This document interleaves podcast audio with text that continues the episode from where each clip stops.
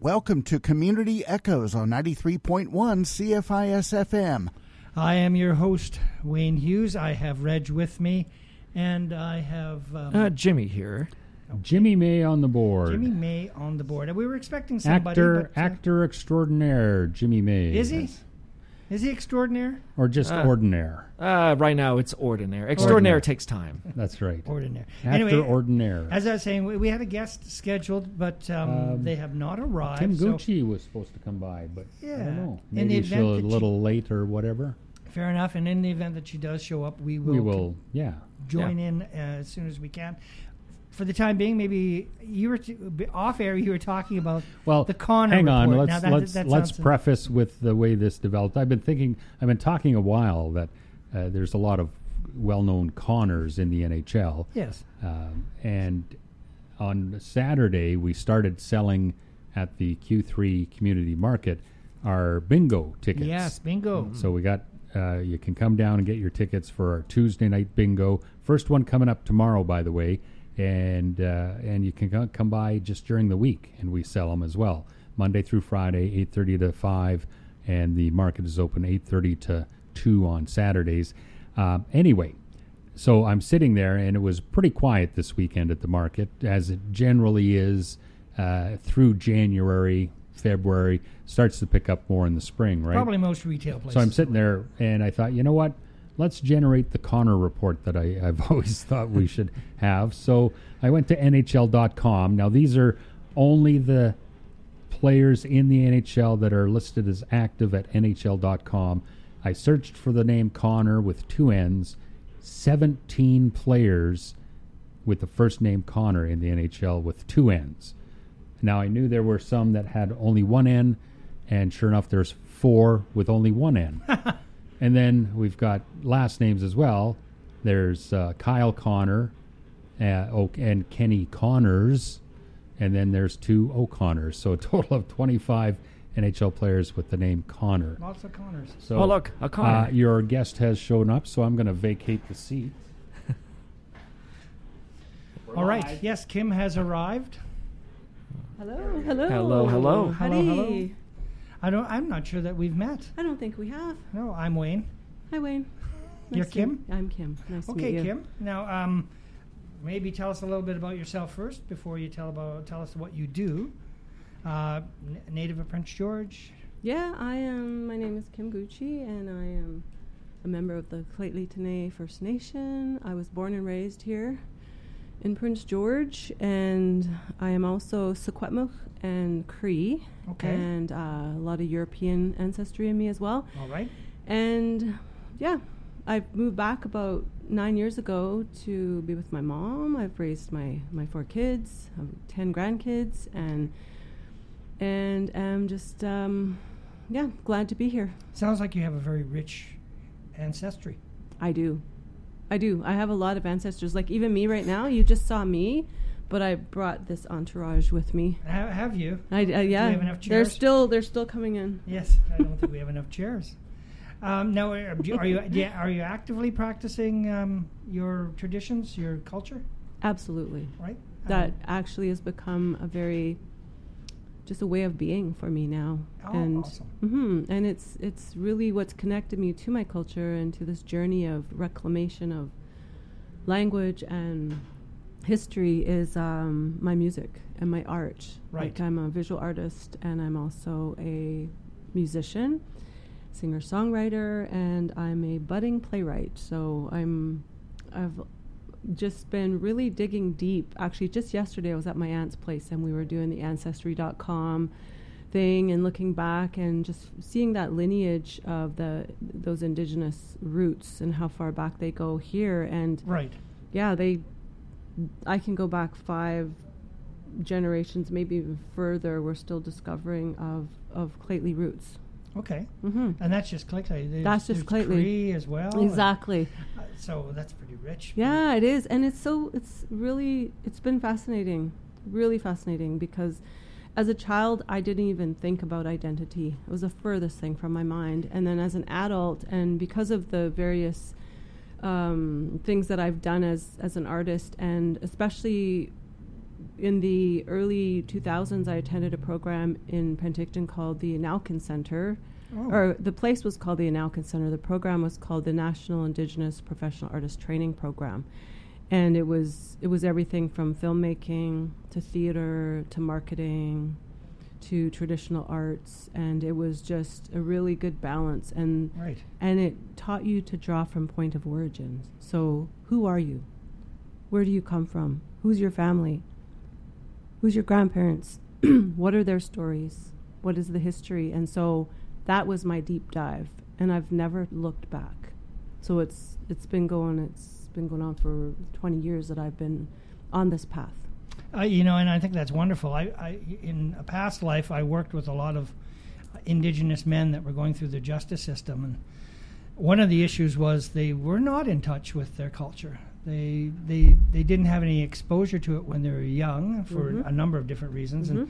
and so they actually they discovered a lot of it while in incarcerated Absolutely. and but but that's you know that was that's only a that was only kind of the the peak of it. I mean, and oftentimes the elders in the the federal institutions were Cree, and there's nothing wrong with that. But the individuals were coming from northern BC, and they were bringing back traditions that weren't necessarily from the north. hmm That that actually is very common. Yes, And, you know, even though, like, when I was in the Okanagan, that's the Syilx people, that's the Okanagan people. And the En'owkin Center is also um, a language revitalization, like, hub of the Okanagan, and they deliver a lot of of the Insilkshan language program there. and there's me, um, being Cree, Secwepemc, and Lheidli, and picking up some of their words, you know, and but what it did was it I never ever adopted their language and their customs and their protocols because that's theirs. of course. You cannot paint the whole of Native America with the same paintbrush. Like even protocols change from from Sure. Lheidli to Nak'azdli. The language has different dialects from Lheidli to Nak'azdli. Like it's you people I think misinterpret that a lot Definitely. and Yep. and then there's a lot of like cultural appropriation even within our own Sure. um, Native America. Definitely, and no, I, and I wasn't criticizing the institutions because a lot of times, even though maybe it was wasn't particularly their home culture, it got them on that path. Exactly. And when they came back, they searched out elders. They Mhm. searched for their their culture, and they started to identify. Mhm. And so, for me, that that was that was wonderful that they had that opportunity to do that. I have a similar story. I Oh. was I connected to my like a spiritual practice, uh, cultural practice through the Blackfoot. Okay, Through the Blackfoot people was through Sundance right. and through the Sweat Lodge. And prior to that, I was just flailing because I was still trying to figure out who I was. Sure. Because I was raised, you know, in a home with uh, where Catholic, like uh, my my grandmother, my Atsu, Lizette Seymour, spoke barely any English, was um, fluent in the old Lheidli dialect, and but because of the residential school, because of the um, just colonialism, was taught that if you don't go to church, that you'll burn. Definitely. And yeah. so she hung on to that fear, and she was blind. So that was just became her her anchor was was um, the church and her faith, yeah.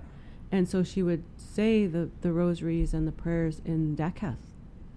And that was that was her whole life. But she I remember as a teenager her saying to me when we wouldn't go to like midnight mass or whatever, she'd say, You'll see, you'll burn. And those were very few English words she had, but I'll never forget those ones. Oh, and uh and so, you know, I grew up with that fear and and then later in life when I was introduced to my, you know, Cree roots and and became immersed in that side of of my ancestry through the connection through Moberly Lake.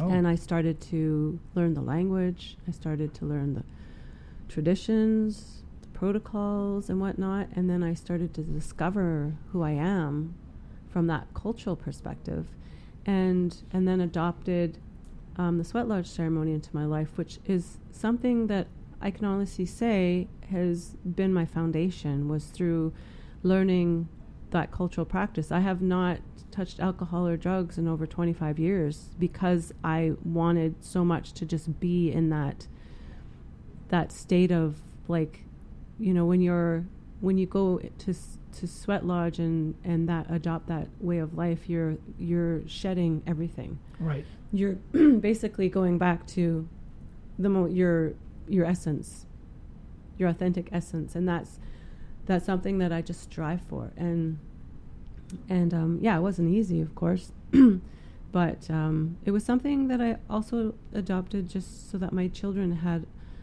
uh, more of a a role model of how to be in the world because what they had witnessed throughout their life was a lot of you know witnessing me in domestic violent relationships and witnessing me struggling with you know they didn't really witness me tr- struggle with addictions because I never really had addictions I was just medicating myself Right.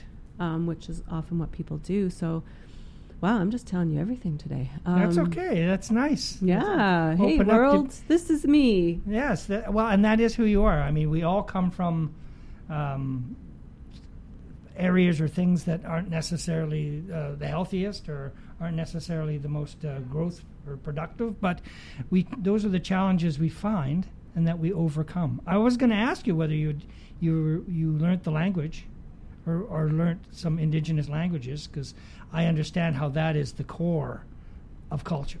Well, culture, land, land, and language are intertwined, and when you are immersed in it, like when I was immersed in the Cree culture in Moberly Lake, and I was, I, I listened to the stories, I listened to the language, I lived on the land, you know, was the hunter gatherer way of living, and got very familiar with. It. I mean, that's twenty five years ago now. Um, We're dating ourselves. I really am. I really am. I'm sitting here all gray and just frail. Just kidding. Yeah, no, that's Uh. that's not the case. and and so it uh, I learned a lot. And then but that was like my Cree side, right? Then my my dad's my paternal side okay. is the Cree, but my dad's also my dad's dad is Cree, was Cree. My dad's mom is the Lheidli connection. Okay. And so, uh, moving here back in 2015 during the Canada Winter Games, I felt like it was a big homecoming. It was fabulous to see our communities come together in that way as as Lheidli became the first host First Nation in the history of the Canada Winter Games. Yes. and I became a part of that and was able to um, get on some stages around the city and share my music and just sort of reconnect that way it was pretty spectacular. And and I've just managed to be able to to stay here and be with my mom and whatnot. So that's put me in Lheidli Lheidli T'enneh Keyoh in this territory in this land Okay. which is uh, also opened up the doors for me to learn some of the language here. So I have a little bit of this and a little bit of that. Not so much Sheen because I wasn't. I spent my summers in Chase Kamloops area, but none of my family spoke the language, and so um, I ended up um, connecting with an elder language speaker there because if we rewind just a little bit and something you probably don't know about me right now and it's it's interesting that you ask about if I'm learning the language because I received a Canada Council grant to record a children's album in my ancestral languages Oh, that's awesome. and it's been mastered. We're just tweaking a couple things right now. We're working. I'm working with publicists. I'm working with managers. I'm working with some artists right now, and we're building the CD jacket and all of that promotional stuff. And um, we're looking at a release in May. Wow. Yeah. And so I've taken some Lheidli Dakelh dialect. I've taken some Secwepemcsheen, which is the Shuswap dialect, which is where my mother is from. We're working on getting her status right now. She's 80 years old. Wow. And n- never realized she could get her status. And all of a sudden, my first cousin, who I connected with recently, said he got his status card. And we're like, wait a minute. If you can get your status, that means my mom Yeah. is entitled to I, status. you know, and I think the rules for that changed. That's uh, how he got it. Yeah. But we didn't weren't really paying attention to that. But anyways, so that's Which- pretty uh, well, exciting. and you, you can appreciate the irony of of, uh, of uh, the government changing rules to determine who's indigenous. they just don't want to have to identify and add more people. You you know, if you look I- back in history, they were trying to. It was a genocide. Exactly. Well, And- that's why I say I, I don't think the government really has that authority to do that. It ought to be First Nations uh, groups that determine. If I was on Facebook right now and we were talking about this, I'd have my Facebook account shut down. Uh, oh, You're not allowed to talk like this on Facebook, oh, but well, we're not on to talk- Facebook. no, you're allowed to talk about it on the radio. Well, it's it's just the it's just the truth. It is the truth. I mean, and you know, I I think a lot of Canadians uh, don't appreciate, um, or may appreciate isn't the right word, but don't understand that the truth is the truth. hmm You know that uh, there are some absolutely horrible things happen to Indigenous people, and Canadian government's responsible for it. and that's end the, of story. End It of is story. that is absolutely right. Thank you for saying that. And this is the time of truth telling, and I'm not afraid to tell the truth. You know, there's a lot of residential school survivors that have been telling their truths for decades, and they weren't believed until those 215 graves were discovered, and then Canada's eyes were slammed open. Yeah, the shroud has been lifted. There's Yeah. no, you know, it's it's th- th- it's just a fact. And if you feel uncomfortable about it, or you feel ashamed, or you feel embarrassed, well, you should. I mean, I, I didn't do it, but I I don't feel comfortable, and I feel very ashamed of my government for even participating in that. It's it's it's on the level. Yeah, it's a of hard any other- one. yeah, it's on the level of any other um, Holocaust or or genocide in in the world. So you're just going to have to buck up and accept it and move forward and get through this truth and reconciliation. And Mm-hmm. I, and I, I'm I love the fact that, um, for example, the the you going and and um, exploring the radio and television and whatnot, doing those workshops. We have uh, here with Pignata, we have some Indigenous kids here. That's how I got here. It was Yeah. Sierra. Yes, learning Yes. radio and and having that opportunity now to get the tools to share their voice. hmm I I, mean- did the same when I when I was just a young person. I was believe I was nineteen. It was 1985. Whoa, I'm dating myself. I just told everybody how old I was. Yeah. well, Did she you was hear that? she was three. I was three years old when I went to radio broadcast. That's right. Anyways, um, I went to Northern. I was one of the first students on the pilot project for Northern Native Broadcast Training in Ter- Terrace, BC. I went from working in the bush here at 18 years old. So yeah, I was 18, and I was driving the crummy, picking up the crew, and we would head out to Myworth, and we were like doing some um, silviculture, slashing. I was running p- saws and such, which I didn't like. I was scared of them. But Yeah. um, but that was me. And then I saw this posting for they were looking for some students for this new radio, and I've always been interested in radio. I've always been interested in television. I remember as a young kid, in I would think I was about fourteen or fifteen, and I applied to to do some training at um, Cable Ten, way back in the day. Oh wow. And um, yeah, I remember being in the mall and um, interviewing a, a glass blower. yeah, like I've just I've had it in me forever. Well, I'm going to explore a little bit more of that. We're just going to go to a quick break, and we'll be back with Kim Gouchie. Community Radio CFIS FM needs your support. While our station is run predominantly by volunteers, money is always needed to keep the monthly bills paid as well as for the production of new local programming. Memberships, donations, corporate sponsorships, and advertisers all help to keep your local independent broadcaster functioning. For more information on how you can contribute to this vital part of the Prince George media mix, visit our website at cfisfm.ca or give us a call at 250 563 2347. The Indigenous Sport Physical Activity and Recreation Council is accepting applications from Indigenous and not for profit organizations serving Indigenous youth to host a sport development camp, coaching certification course, or officials training session. These are community based programs ranging from one or two days to multiple weeks. Applications and full details are available through isparc.ca. That's I S P A R C The application deadline for 2024 second quarter programs and events is March 31st.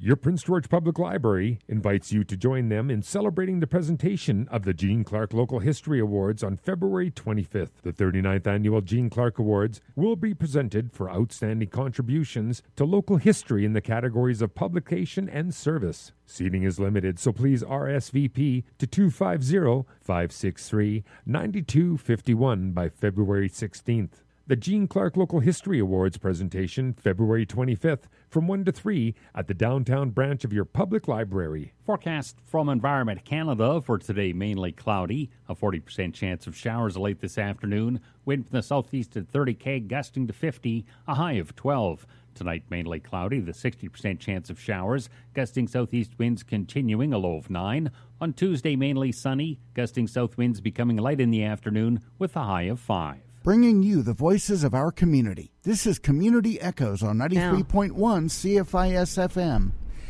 I am Wayne Hughes. I'm here with Kim Gouchie. Uh, you are definitely listening to Community Echoes. We were discussing, um, uh, well, we were discussing a number of things. What I'm interested in is your art. Now, you're not only an artist, but a musician as well. Now, I'm just curious, what is this, what's your inspiration? Do you have a muse? I, it's my life my culture, my story. Everything that I create has been a part of my journey. And I used to think that when I would when I would talk about where a song comes from, I would sort of do this upward direction towards like the sky and I would say it would just come out out of the sky and into me and flow out of me, but really it's the other way around. It's oh. already in me. So it's like a part of who I am. It's a part of my ancestral memory. It's a part of my um, it's a part of my DNA. It's a part of the way my ancestors walked in the world, and I have and those blood memories come out here and there. Oh, and I'm very aware of that. Blood memories. Blood memory. We Elaborate. all have Elaborate. it. We all have it. You know, like we have within us, and I mentioned it right off the hop, like our ancestors. They they they're a part of every single one of us every single day because their our DNA is their DNA.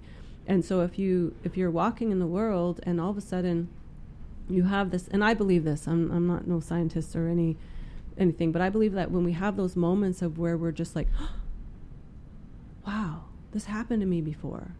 Well, you know, the funny thing is science kind of backs you up. Probably there's does. a theory that talks about how memories are stored in your DNA. Mm-hmm. Exactly. And that, that can be passed down from generation to generation. So you know it. Yes. Well, it, you, you know it. Again, I find very interesting that indigenous culture knew this 3,000 years ago, and science has just figured it out now. Mm-hmm. It, that's, that's, you know, I find that really fascinating. So, again, I was talking about your music. Now, um, is there a particular genre you stick to, or? Well, I. What would you classify yourself as? That's a hard one. Kim Gouchie. uh, a, a, fusion of folk roots and like traditional, like indigenous sounds, like folk and say chanting, or oh. indigenous roots. Let's say indigenous roots. Oh, so you've invented a new indigenous genre? folk roots. So you've invented no, a new genre of music. I have not. I have not. I've I've seen it written somewhere, and I think if I was to fit in any category, it would be indigenous folk roots. Okay. And sometimes people say there's a little bit of country sound in there, and I don't really hear it or feel it, but I definitely that was my my first experience with music was was country because my my late father was a musician, and he would often have bands, and they'd come and they would be practicing, and then I'd be going to gigs, and that's where I started singing, actually. I started singing with my dad and he'd be have like I remember there was a coffee house in the basement of the old McDonald Hotel and I think I might have been about 5 or 6 years old. And I remember sitting up on a stool and singing with my dad and and my brother. And oh. yeah so I've just been singing for a long time. Oh, and back cool. then though I couldn't actually sing very well. Oh. I would be singing and just feeling like I was so good at it, and all of a sudden I would lose, I, I would fall out of key. But then I'd find myself back somehow. And my dad never kicked me off the stage, so. Oh, well, he's uh, a good um, man. Yeah. and then I just kept going, never stopped. Well, see, I play with a, a group. Well, we were a group until we broke up, but I still play with a buddy of mine, and I, I sing. So I appreciate how hard it is to sing. It's practice. Uh, and it's, it- training because what Oh, I ended is. up doing was I ended up training my ear so that I would not sing out of key anymore. But I had some really mentors that were really hard on me. But there was a gap. I lied when I said I, c- I c- never stopped. I was just joking. Well, you didn't stop. fib. You just- I didn't. I said, and So you I've, didn't lie. I've You never stopped, but I did stop for a spell because when I was 16 years old, there was a, a coffee house at the basement of the Knox United Church, and um, and then um, I decided well I was going to go there and I was going to sing a song, and my brother was playing guitar with me for me, and I was singing a song, and my my boyfriend at the time I was 16 years old was in the audience, and I I was just anticipating this one part of the song where I often because I knew I was singing out of key. But I just couldn't. My ear was not trained for that particular sound Right. or octave or something. Anyways, I was so embarrassed. I stopped singing Oh. my ego got a hold of me and i never sang until i was that was six i was 16 i never sang again in a public place or anything until i was in my early 20s Oh. when i was a young mom and i was living up in moberly lake and there was this talent show out at um, in fort nelson for their treaty days and the tickets the prize was two tickets to see dwight yoakam Oh. and i was like okay there's some motivation, Motivation. So. I practiced the heck out of these two songs on cassette tape. One of them I remember was Delta Dawn. I don't remember what the other song was because I had to have a backup song. And I tied for first place with these two jingle dress dancers from Hobbema, these two little girls. Oh yeah, I have friends of mine that do the grass dancing, jingle Yeah? dancing, and It's so beautiful. So they took there was a two hundred dollar prize plus the two tickets to Dwight Yoakam. That was the first place. So they took the two hundred dollars because they didn't know who the heck Dwight Yoakam was, and I went and saw Dwight Yoakam. And then I just kept singing, and karaoke was a big deal back then. So I would always be at ter- karaoke, playing pool and singing and whatnot up in Chetwynd. And then um, then I got fell in love with live music, like playing live with having accompaniment and having that freedom to just sing in a different, you know, way and not right, being add, stuck to it. Kind of add your own um, um, exactly flair to it. Yep. Yeah, switch it up a little bit, sing in a different key, whatever. And and then I and then I think since then I've never looked back, and I've taught myself how to play guitar because I got, you know, I would have boyfriends that would play guitar, and then we'd break up, and then I couldn't sing anymore because I didn't have a guitar player. So I just taught myself how to play a guitar. There you go. You can replace men with guitars. There's a tip out there. Just learn to play guitar. You don't need men anymore. And oh my gosh, my career has just So, are you Flourished. playing anywhere? We're, we're unfortunately running out of time. You're fascinating, Kim. Your life is absolutely fascinating. thanks. Um, I've just told you a little bit. yeah, well, we will have to have you on again. I, I'm not. I'm. Hmm, what am I doing? I've I've been playing lots of school shows. I, I play in the schools here um, quite a bit. I did Okay. about I don't know. Got a bunch of school shows coming up, and but publicly, it's kind of interesting because I don't. I, oh, there's a there's something coming up in May here. There's some sort of a festival coming up Okay. through the um, Community Arts Council's putting it on with Danny Bell Oh, okay. and um, so that's coming up. And I'm also doing the opening ceremonies of the Paranordic um, World Championships. Oh, nice. I'm actually composing a song for it. So And I was going to say, you, what you do is generally originals. yes, Okay. The odd cover. the odd cover, odd cover. Lucinda Williams, love her. Okay. All right. Well, that's it for Kim. Like I say, we've got to have you on again. I I think you're absolutely fascinating. Um, we're going to go to a quick break, and when I get come back, I have Bryan Stanley and Penny Jones. Golden Age socials are back for another season. Once a month through March, the City of Prince George and your Council of Seniors and a host organization provide tea, coffee, snacks, table prizes, and decorations at the Civic Center for those 50 and older to enjoy an afternoon out of social interaction with other seniors. It's a great break for your well being and mental health. The next Golden Age social from your Prince George Council of Seniors and the City of Prince George is 2 o'clock Monday, February 12th at the Civic Center.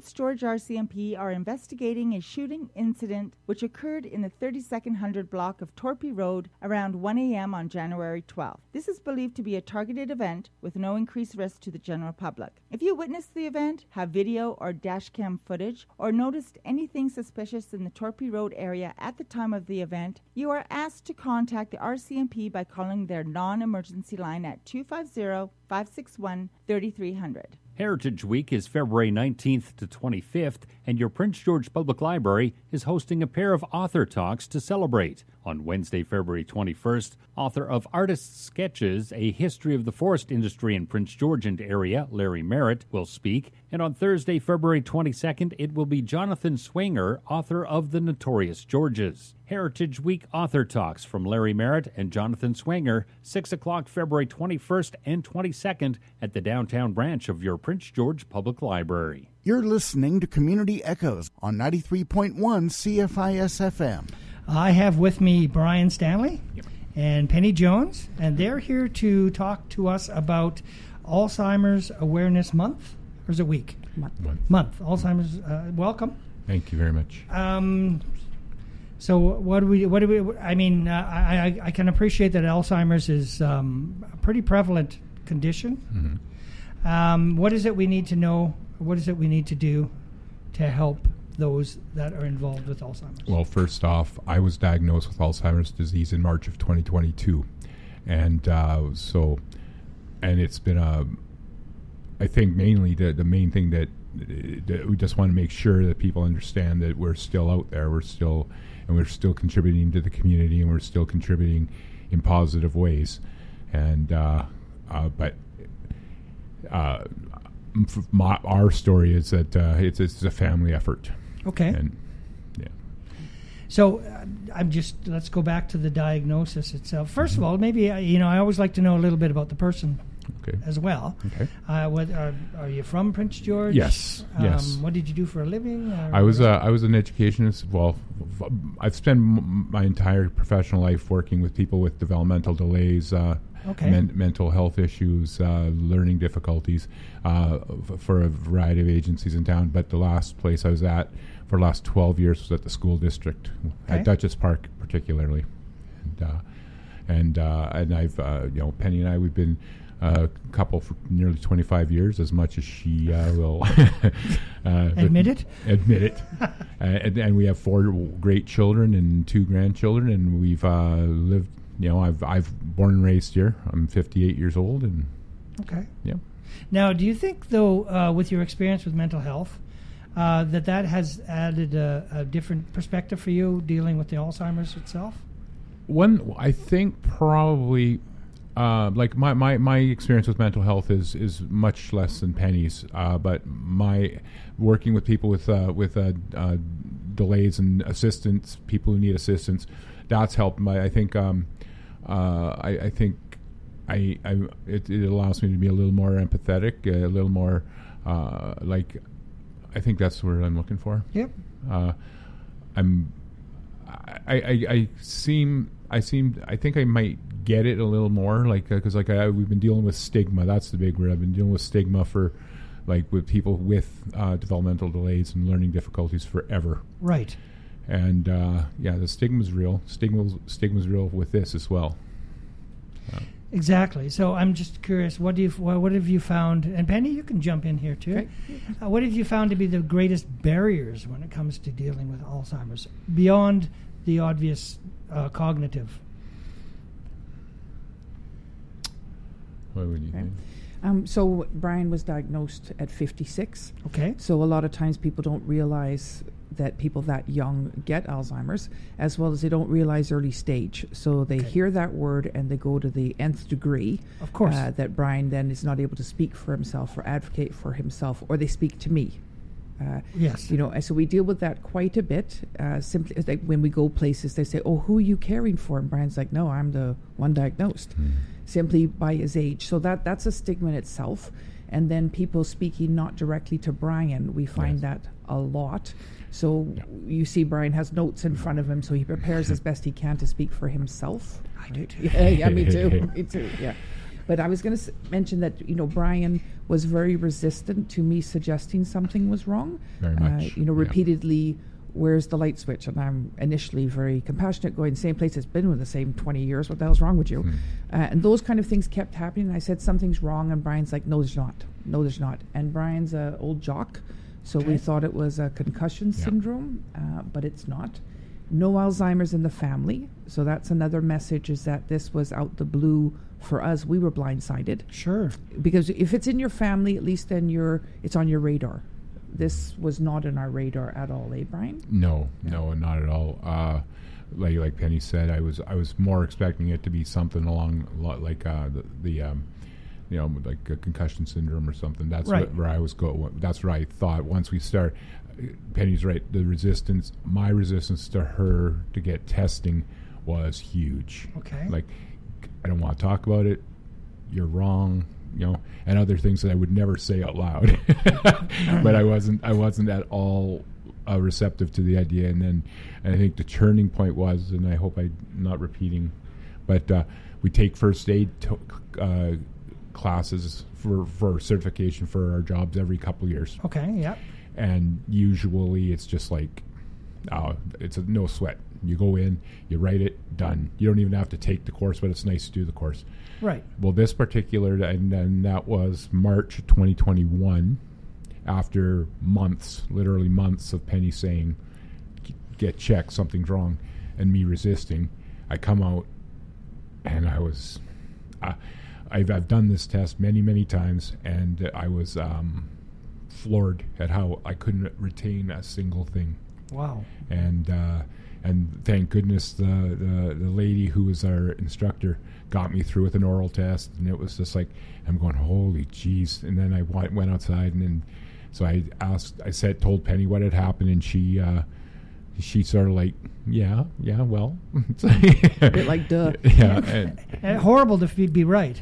I know. I'm well. I'm so used to it. No, I- I- I- but it is horrible to be right. But we thought there was something fixable, and up until Yes. um, recently, the lumbar puncture this year confirms there's amyloids in the brain, which causes the protein plaques for Bryan. So it's an absolute diagnosis of Alzheimer's. Mhm. So up until then, you were hopeful. You know, Yeah. something toxic, mi- missing a vitamin. Yeah. You you were hoping it was fixable. and, and, and even even though we had I had this uh, um, episode moment at the um, at the first aid, it still took me from March until August to to ba- well to basically courage up and go to the doctor and uh, find out. And my GP has was absolutely fantastic. Uh, he immediately. Almost in the was it not in the same day or did I have to go back? I think it might have The been the second same visit. second visit, we did something called the MOCA test, which is a quick, um, a quick, very short uh, memory test, Okay. and tha- and that's the one that's getting a lot of play in it, uh, right now. Where oh well, he told me five words and right five words, and then uh, other questions, and then come back and and and he says, I'm going to tell you, I'll give you five words. I'm going to ask you some more questions, but then I'm going to come back to the five words. And I, and then he got to the five words, and I went, "What five words?" You know? Well, and I got maybe one or two. Yeah, I think that's gotten famous from Yes. some ex-president in the some United guy States. down there, yeah, Anyway, we got to go to a quick break, and when we come back, I want to ask maybe both of you, um, what were the initial symptoms that made you feel that? I know that Penny's came earlier than yours, but ask you what how you felt or what what was going on with you at the early stages of Alzheimer's. The exhibition spaces at Two Rivers Gallery are currently closed as they prepare for their next display, Knock Knock Art, Humor, and Meaning. Be on hand Thursday evening for the opening night reception of the new exhibit, featuring an artist talk by Brendan Lee Satish Tang. Using humor to pave the way to tackle issues of identity, environment, and other important concerns. Knock Knock Art, Humor, and Meaning will be on display from February 2nd through April 7th. Don't miss opening night, Thursday evening at Two Rivers Gallery. Art can be a powerful tool for health and wellness. In Art for Wellness at Two Rivers Gallery, you'll learn therapeutic art skills to practice personal wellness and creative expression over eight sessions Saturday afternoons. You'll also be given a take home art kit with everything you need to continue exploring with pencil drawing, watercolor, sculpture, and journaling. Registration and full details are available through the gallery. Art for Wellness, the next eight Saturday afternoons from 1 to 3 at Two Rivers Gallery. The Reading Buddies program is back at your Prince George Public Library. Little buddies from kindergarten to grade 3 choose books and enjoy time reading with big buddies from the library's teen volunteer program. Little Buddies will be matched with Big Buddies on a first come, first served basis. Reading Buddies is a free monthly drop in program. There are four half hour sessions starting at 11. The next Reading Buddies session will be February 24th at the downtown branch of your Prince George Public Library.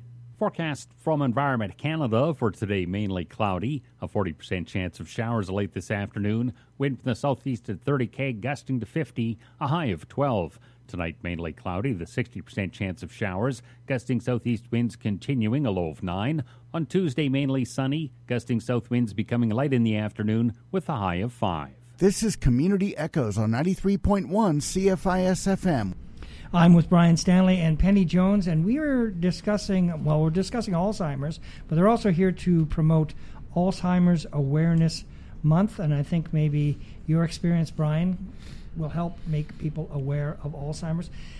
Uh, just before the break, I wanted to talk to you about um, the symptoms of Alzheimer's. Uh, what was the experience that you were going through, as opposed to Penny? It seems that uh, Penny, you you had a, an inkling that there was something wrong much earlier than Bryan. Yeah. I think two points is one is I know Bryan so well. Okay. So when things changed, I was able to quickly recognize that. Uh, plus, I'm a registered psychiatric nurse, so I've done this work. Okay. Uh, so it's, I think those twofold things uh, helped us to get in there early once Bryan was able to allow me to help. Okay, so on your perspective, Penny, what what were the what was happening that made you think twice about what was going on? Um, Bryan's always been more uh, an academic person than a practical person. Okay. I'm the practical person, uh, and I don't know anything about literature or history or stuff that's useless to me in, in my world. Okay. And he has no idea where we do our banking or stuff like that. Always. I identify with Bryan. Yes. Never, never, so, so that became worse where he didn't know general day to day things or we've been there before. Or an example is we need to go to BCA. We spent half an hour looking for it on Victoria Street with me saying it moved. No, it didn't. Yes, it did. But let it go, let it go, right? I just let it go. Okay, because I mean, day to day, people forget things or they get uh, focused on other things and make those little mistakes. But there must have been an epiphany for you. Um, it just was too much. It wasn't him. Um, also, shutting down is not him. We've always shared everything. Spending more time, like we we're a very close couple. We spend a lot of time together. Uh, spending more time on his own. His sleep pattern started to go. His stress tolerance. So, in our 25 years, Bryan gets mad at me. He goes, "Oh, pen," and I'm like, "Don't speak to me like that." Uh, then he swore at me for the first time ever. Yeah, to which I was one. out the The chair bi- to the take him big one. down. Yeah. yeah. Yeah, Six yeah. foot four power lifter, and I was ready to Yeah, take him down. Yeah, I would. Uh, reali- but I have to say to myself, that's illness. That's not my Bryan Course. talking to me. Of course. Right? So that's something that we have code words. So when we're out in public or Bryan's getting stressed in a situation, I need a coffee. He's like, no, you just ha- I need a coffee. So he goes to get me a coffee. In home, he'll say, I need to look at something on the internet, so we know we need to down it. Like a Christmas Day is big. Those types of things. Okay. So that stress tolerance uh, is changing uh, for Bryan, and of course, um, as the disease progresses, um, I'll lose Bryan moment by moment by moment. Okay. Um, because with early onset Alzheimer's, it uh, damages the lifespan dramatically. Yeah. Oh dear. So your lifespan after diagnosis is usually Uh, the stats we've, we've seen are uh, are consistent with three to three to nine years, three to eleven years. So, are there treatments?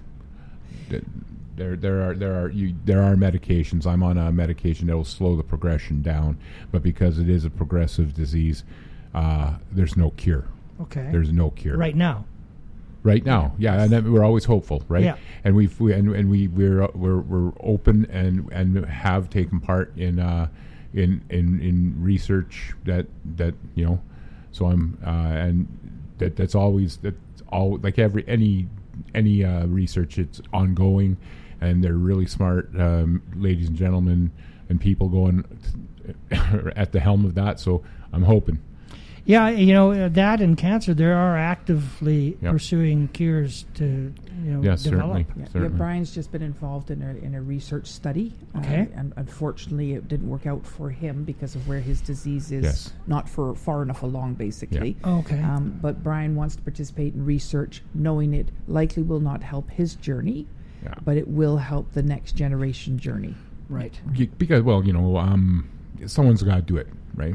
Yeah. Um, because you know the medication I'm on, it was tested on someone who probably didn't help, right? And and it's like I, I just don't know any other way to do it. We've always been that way. We're we try our best to help the community out. We try the best to help the jet, the, you know, and it's my small part to And that that's the, the slogan for the month is living life to the fullest. Right. So despite diagnosis, if you like, Bryan's still driving. So people are always shocked at yes, that.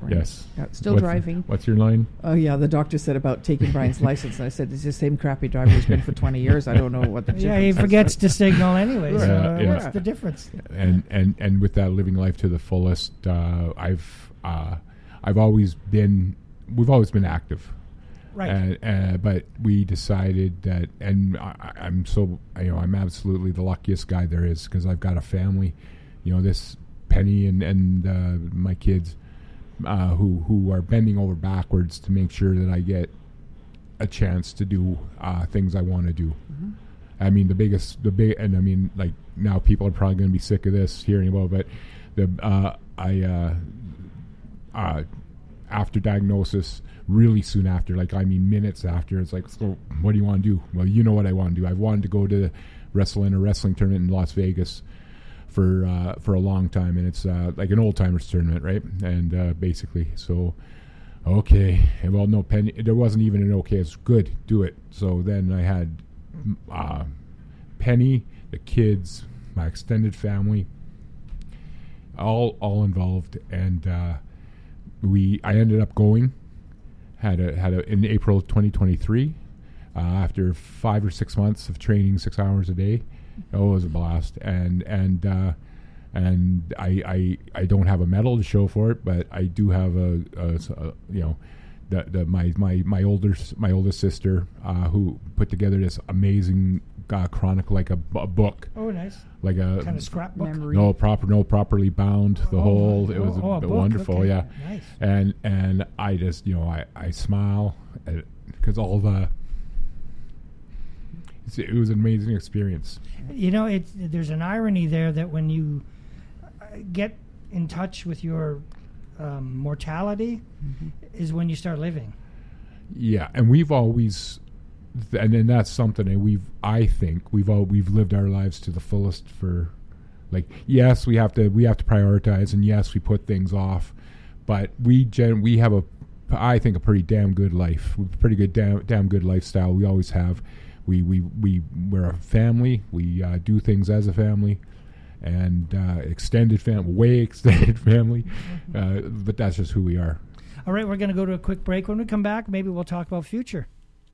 Learn how to write grants for your artistic endeavors during Grant Writing for Artists, February 20th and 27th at Studio 2880. Bring a pen and paper to find out what grants are available and how to apply. Instructed by Shelby Richardson, registration and full details for this specially priced workshop are available through the Arts North link at studio2880.com. Grant Writing for Artists, Tuesday, February 20th and 27th from 6 to 8:30 at Studio 2880. Miracle Theater's next show is A Comedy of Tenors by Ken Ludwig, starting March 13th. Shows are Tuesday through Saturday at 7:30 with Saturday and Sunday matinees at 2. Tickets are just $37.50, available at Books and Company or order by phone at 250-563-6637. Written by Tony Award-winning playwright Ken Ludwig, A Comedy of Tenors is a comedic treasure not to be missed. A Comedy of Tenors by Ken Ludwig, starting March 13th at ArtSpace, a Miracle Theater presentation. Your community, your call. Report crime anonymously 24 7, 365 days a year by calling Northern BC Crime Stoppers at 1 800 222 8477 or online at northernbccrimestoppers.ca. Our next Community Shredded event is Saturday, April 27th from 10 till 2 at the PGSS parking lot. Shred your personal documents safely and securely with a $10 donation per bag or box. To keep up to date, follow on Facebook, Instagram, or northernbccrimestoppers.ca. This is Community Echoes on 93.1 CFIS FM. I'm here with Bryan Stanley and Penny Jones.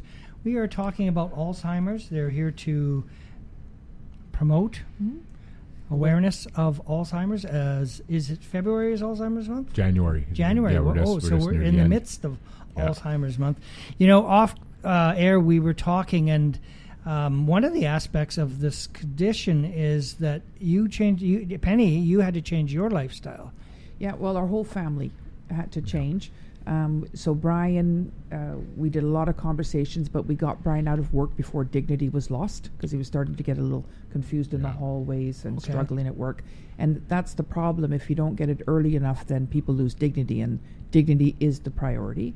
Um, I was traveling, gone eight days every two weeks into remote Indigenous communities, uh, so I decided not to do that. Okay. Um, so I came home and took jobs in Prince George Sure. so I could be with Bryan because we want every moment together because we have not a time limit, but we don't know how long we have quality, how long Bryan will be competent, Fair enough. present, right? Right. So we have we have a list. So Bryan's done Las Vegas, check, done. He's competed. Yeah. He's now taken up running, so he's got the Iceman coming up. Okay. Uh, already done two 5K runs.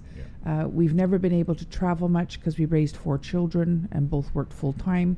So our retirement plan was to travel and actually spend time together. Right. But that's altered now. Of course. Because we're not sure what our future holds. Yeah, and that, and Right. that- and I think that's the, that's the the biggest um, fear that uh, I have is is that uncertainty. Like, because like anytime I say this, people always, well, you know, nobody's guaranteed of anything. That's true, but if if um, this disease progresses at such an uneven rate, uh, there, uh, and the thing is, once you, there's no remission, right? From what I understand, there's not not a really a remission. Like uh, you'll have good days and bad days, but those bad days become more and more often and regular, and uh, we're seeing that a little. We're seeing that a little. Like I'll. Uh, uh, I have this uh, feeling that, um, like right now, like I was feeling pretty good today, and, and at this point, exactly this point, I'm gonna get vague. Okay. Like I know what I'm doing, I know where we're at, I know all that, but there, it's it's really difficult to get, ha- be crystal clear and focused Okay. and uh, and that's where I'm at right now. And and uh, I'm I'm fine.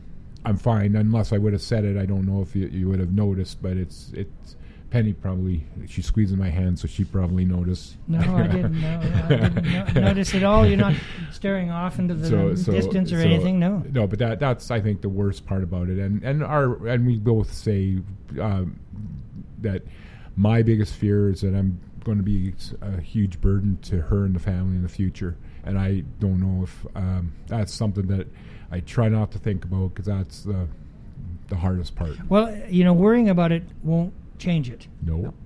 And so we have there is no future and there's no past. I mean, we only have the moment today. Exactly. That is right now. Yep. And again, like I said prior, it's once we've faced our mortality, uh, we tend to uh, be able to focus on that a little bit more clearly. So, you know, you'll love the people you'll love, Mm-hmm. and you'll you know you're able to express that.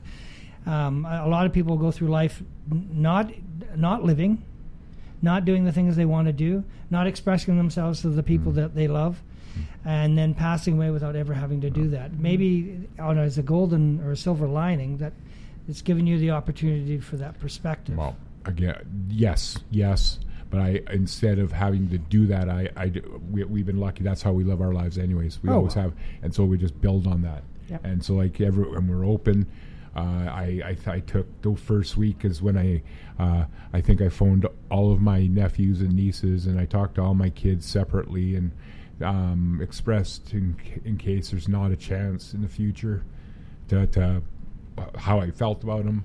Right. And oh man, that was that was that was a hard one, but um, you know, um, they know. I, I, I don't have any worries about people not knowing. So. And it's really hard because Bryan, you know, took that initiative to make sure he engaged with everybody important in his life. Right. And to let them know. And there was a lot of disbelief. Yeah. So months go by and then you've got people saying, What's wrong with Bryan? I said, Yeah, I know what's wrong. But now that they're starting to see it. Yeah. Because before because we're so close I could see it early. But now the people around him, like his best friend, just had this big heart to heart because he can actually see it now. You're not the same guy that you were. So now that it's in people's face a bit more, now they believe. Right? Yeah. So I think that's kind of another form of denial, but also some of the stigma that's represented is you seem fine. You seem fine. Right, and I mu- you must get tired of having to fight to tell people I that don't. you're sick. I don't get tired because I don't. I don't fight. I, in fact, I, I, I don't embrace it. I don't like it. I don't. I I, uh, you know, I don't like this at all. I, I I'd rather be on here talking about sports with course, you of or course. movies. Of course. But uh, but this is what this is. These are the cards the family's been dealt, and I'm just trying to do my best to make sure that anybody out there who may think that they're going through some of the early stages or they don't know what's going on two things see your doctor see your doctor or and if it's a loved one see your doctor and and contact the BC Alzheimer's Society and the dementia helpline that those are amazing resources Okay, so just as a note, we only have a couple of minutes Mm-hmm. left. Uh, we I don't know if we addressed it earlier. Maybe I tell some of our listeners about uh, y- your personal your experience. What, what that that feeling of of I don't know vagueness that you described earlier. Oh, perfect, perfect. Um, so so I'll remember. So so like I always I use the same thing. Uh, right now I'm I'm here. I'm present. I'm there. I, I'm I'm out- I think I'm on it. If someone says, "Oh, I heard you on the radio yesterday uh, during the afternoon show," I'll say, "By tomorrow, I might I'll remember a lot of what has happened, Mhm. but the specific things I might forget." And then as the week goes on, probably in about a week's time, uh, I'll have remembered being here, remember the positive, positive nature or the negative nature, whatever nature came out, and that's and uh, but I won't remember the specifics. I might not remember your name, but I will have remembered uh, being here, and uh, and that's how it is with conversations. That's how it is with uh, with interactions with anybody. That's how it is with tasks, going to the gym, whatever. Uh, I, I remember being there. I know I was there. I re- but and and then that, and that gets frustrating because those eventually fade, too. Okay. Yeah. now, what about words? Do you struggle with Lots. coming up with words? I I I I, I, I took I took on cue. I took great pride in in um in, in my in my uh, grammar. I had a, I've- I think a quite a large vocabulary. Poetry and, writing. Yeah, and and I you know that's something I don't speak very well, but I can I can, I, I know I have a good vocabulary. Uh, however, that becomes more challenging. Like I'm grasping for words, words that I knew, and and again for I, we we were told that for people with normal vocabularies or or whatever, m- mine is still fairly good. Okay. but I that But didn't not your over. norm. Not not normal. your it's norm. not the norm. Okay, we're, I've we've run out of Ah. time. I just want to say, Bryan, thank you very much for coming on welcome. air and uh, sharing your experience. My I mean, um, it, it, I, I feel terrible that, that this is Oh. happening to you, Oh, but I certainly honor you for coming on and and and you taking this opportunity to share with other people, going into studies to maybe make the future better. And who knows? Who we don't know. You've been listening to Community Echoes on 93.1 CFIS FM. Community Echoes is produced by Wayne Hughes with technical assistance from Jimmy May. Listen for a rebroadcast of today's program tonight at 9. For past shows, check out the archives link at CFISFM.com. If you have any suggestions for the show, please email CFISFM at yahoo.ca.